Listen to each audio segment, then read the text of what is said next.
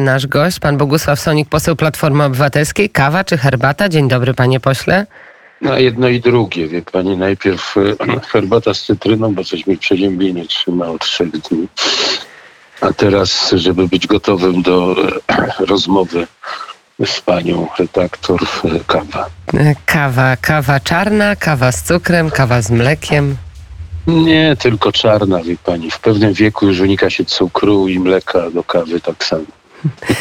E, No dobrze, to obudził się pan już do naszej rozmowy. A czy obudziła pana wczorajsza konferencja, czy wczorajsze spotkanie e, liderów, jeżeli chodzi o właśnie szefów Platformy Obywatelskiej, Lewicy, Polski 2050 i PSL-u przy jednym stole zasiedli szefowie tych partii na zaproszenie byłych prezydentów Aleksandra Kwaśniewskiego i Bronisława Komorowskiego, panie pośle? No ja myślę, wie pani, że to zawsze dobrze dla Polski, jak się ludzie spotykają i rozmawiają o tym, jak tworzyć politykę, żeby Polakom żyło się lepiej żeby Polska się rozwijała. A na pewno takim celem, e, taki cel im przyświecał. No oczywiście, że za tym kryje się chęć przejęcia władzy, no ale to nie jest nic nagannego. Na tym polega polityka. No a nikt nie ma mm, na wyłączność patriotyzmu, prawda? W związku z czym zarówno rządzący, jak i opozycja wie, że kierują się dobrem Polski. Nie przeszkadza pana, panu to, że lewica pojawiła się w tym gronie? Znaczy, no, niby mnie nie przeszkadza. No, to jest, to, to nie, nie jest kwestia przecież w tej chwili budowania jakiegoś jednego bloku do wyborów, e, w sensie podejmowania decyzji, prawda? No, tylko to jest próba e, zbliżenia mm, pozycji swojej. Ale Natomiast nie sądzę, żeby, e, żeby doszło do porozumienia z lewicy. a dlaczego nie? W sensie budowania jednego bloku, no, Mhm. nie sądzę, żeby była taka możliwość, bo zarówno PSL, jak i Szymon Hołownia deklarują, że e, pewne rozbieżności programowe dotyczące chociażby kwestii światopoglądowych, które dzielą po prostu te ugrupowania. Więc Sądzę, że mm, to będzie mm, mimo e, dążenia do pewnej wspólnoty może po wyborach będą to dwie różne listy. No właśnie, mówi pan o listach. Listy listami, ale utworzenie wspólnego rządu po wyborach to, e, to scenariusz, który się pojawia i rozumiem, że pan poseł go również nie wyklucza. No wie pani, to raczej doświadczenie światowe mówi o tym, że e, no tak jak w Szwecji, prawda, że w, w sytuacji, kiedy nawet wygrywa ktoś, kto, kto nie ma większości na tyle, by stworzyć rząd, no to e, następuje tak szybkie przetasowanie e, partii, które niekoniecznie za sobą przepadają, żeby e, e, przejąć władzę, prawda? Więc e, tutaj e, takie deklaracje również padają. A jak e, pan widzi współpracę, czy wspólną ewentualnie współpracę, jeżeli chodzi o Polskę 2050 e, Szymona e, Hołowni? W ogóle kto jest najbliższy z tych partii Platform, Platformie Obywatelskiej? Z kim najlepiej em, mogliby się państwo porozumieć właśnie nawet w kontekście wspólnych list wyborczych? Pani, no ja nie bardzo mam mandat do tego, żeby się wypowiadać jakoś w imieniu mm, no, partii, prawda? Partia jest zarządzana przez przewodniczącego Donalda Tuska, który od samego przyjazdu deklaruje chęć budowania e, wspólnej listy. Takim naturalnym sojusznikiem na pewno był i pewno jest Polskie Stronnictwo Ludowe, no bo kiedyś przecież y, y, rządziło razem z Platformą Obywatelską. Natomiast y, nabrało dystansu Polskie Stronnictwo Ludowe od czasu y, budowania y, tej koalicji europejskiej, uważając, że to był błąd. I słusznie zresztą, ja też tak uważam.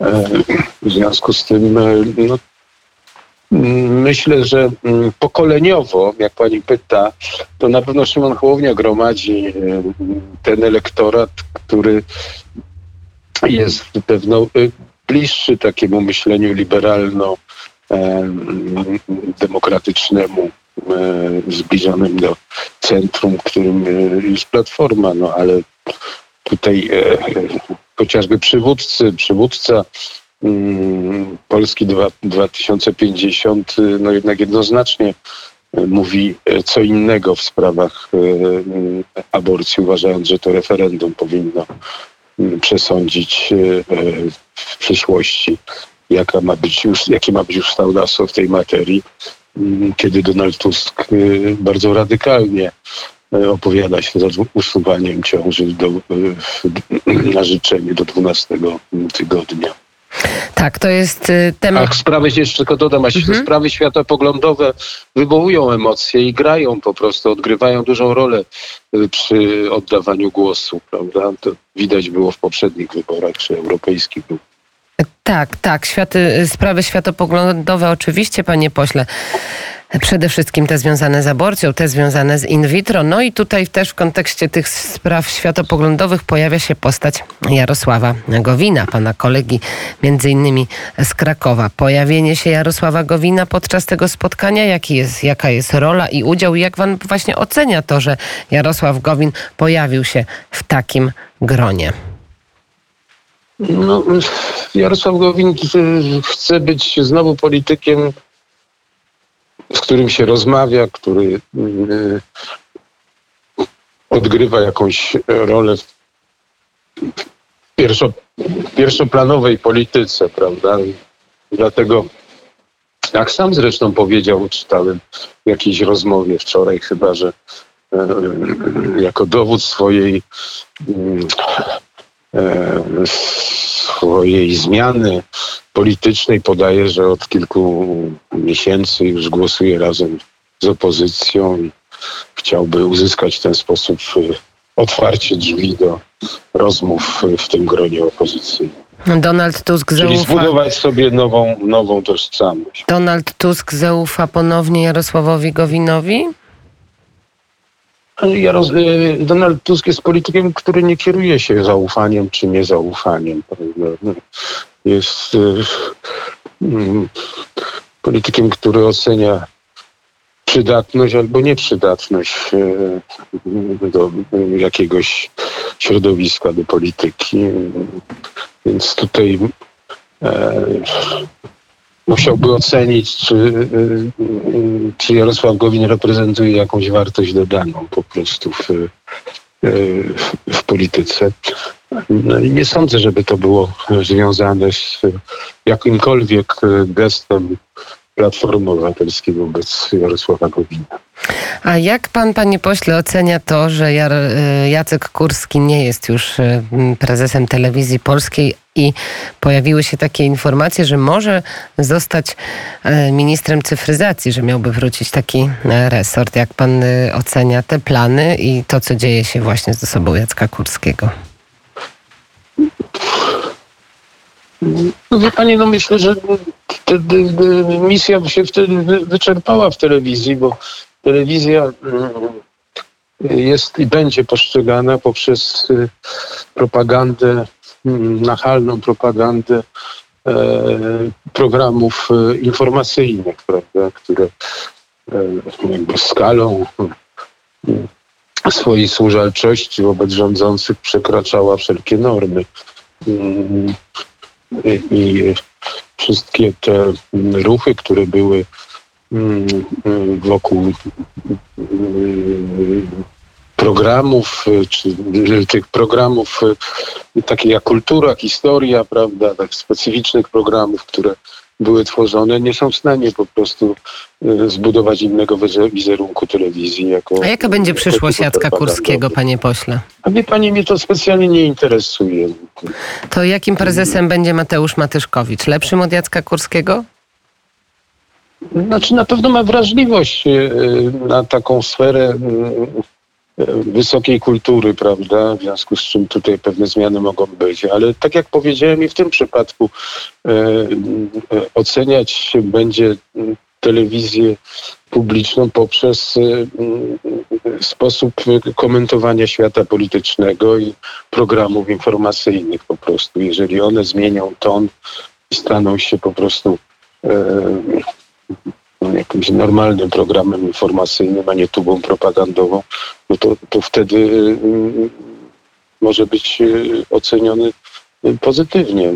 To wie pani, myślę, że to jest ważne po prostu, w jakim kierunku pójdzie ten nowy prezes, dlatego że będą pojawiać się w przyszłości już się pojawiały takie głosy, żeby w ogóle zlikwidować, prawda, nie tylko info, ale w ogóle telewizję publiczną co, co dla mnie jest y, y, y, niedopuszczalne, bo telewizja publiczna jest czymś, co powinna istnieć i powinna być takim zwornikiem. I myślę, że w najbliższym Polaków. czasie na pewno takich zakusów e, nie będzie. Panie pośle, a teraz był pan europosłem też w, w swojej karierze politycznej. Jak pan patrzy na to, co się dzieje w kontekście Węgrów i mm, tej sytuacji z niedzieli o obcięciu ponad 7,5 miliarda euro dla Budapesztu w związku z E, w związku z e, naruszeniami, tak jak tłumaczy to Komisja Europejska, e, praworządności i, i, i, i właśnie tego, co jest związane z tą tematyką. Uważa pan, że to dobra decyzja dla Węgrów i czy nie będzie skutkowała kolejnymi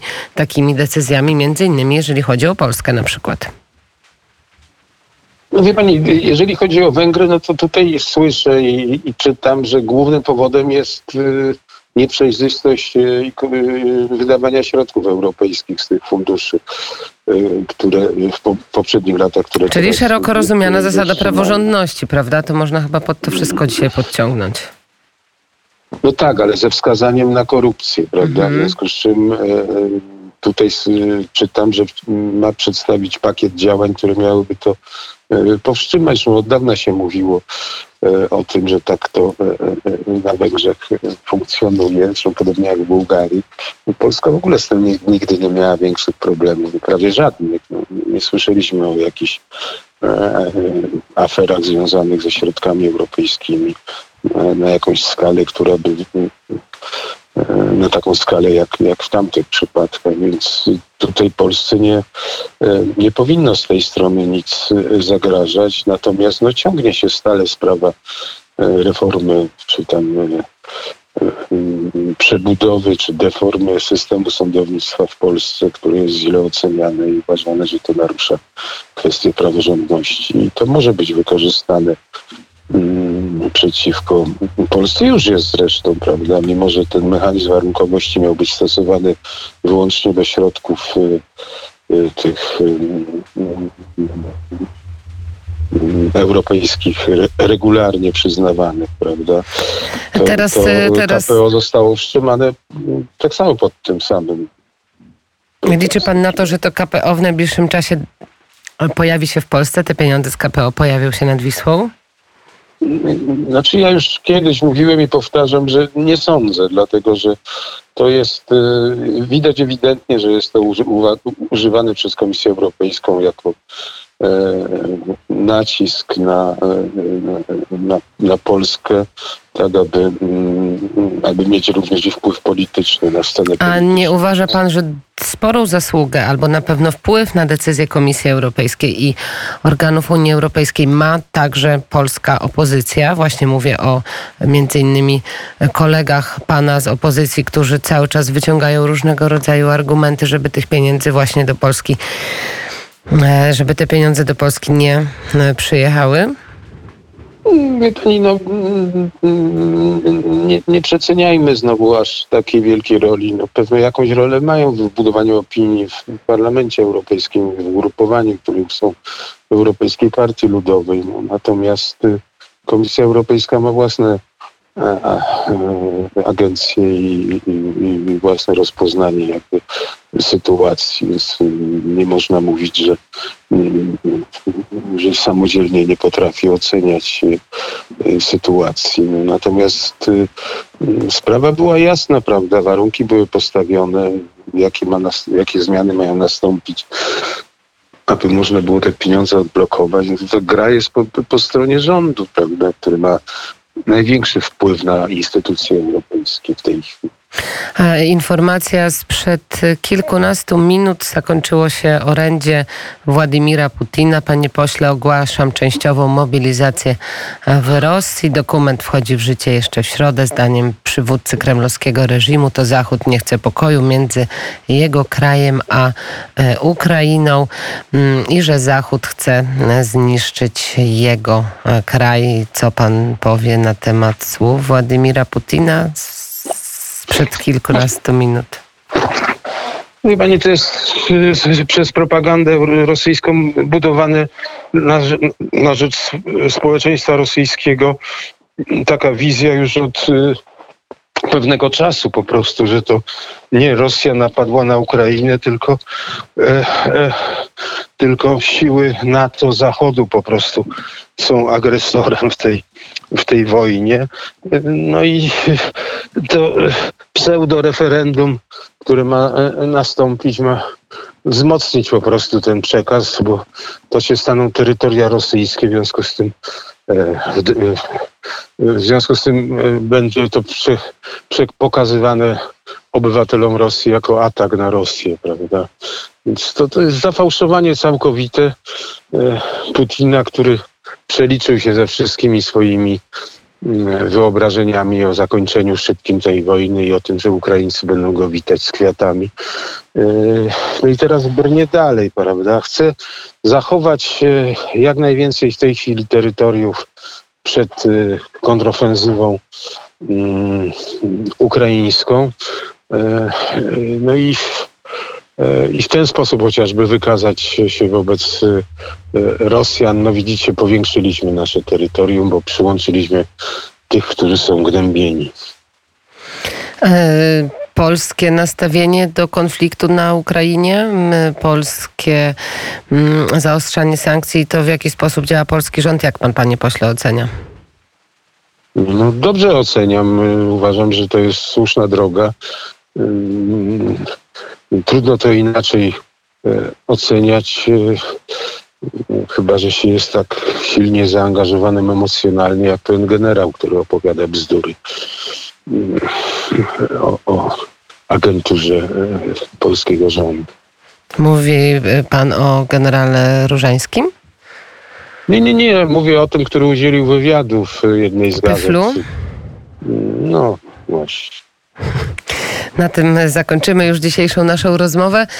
Pan Bogusław Sonik, poseł Platformy Obywatelskiej, bardzo dziękuję za rozmowę. Dziękuję bardzo. Pozdrawiamy serdecznie.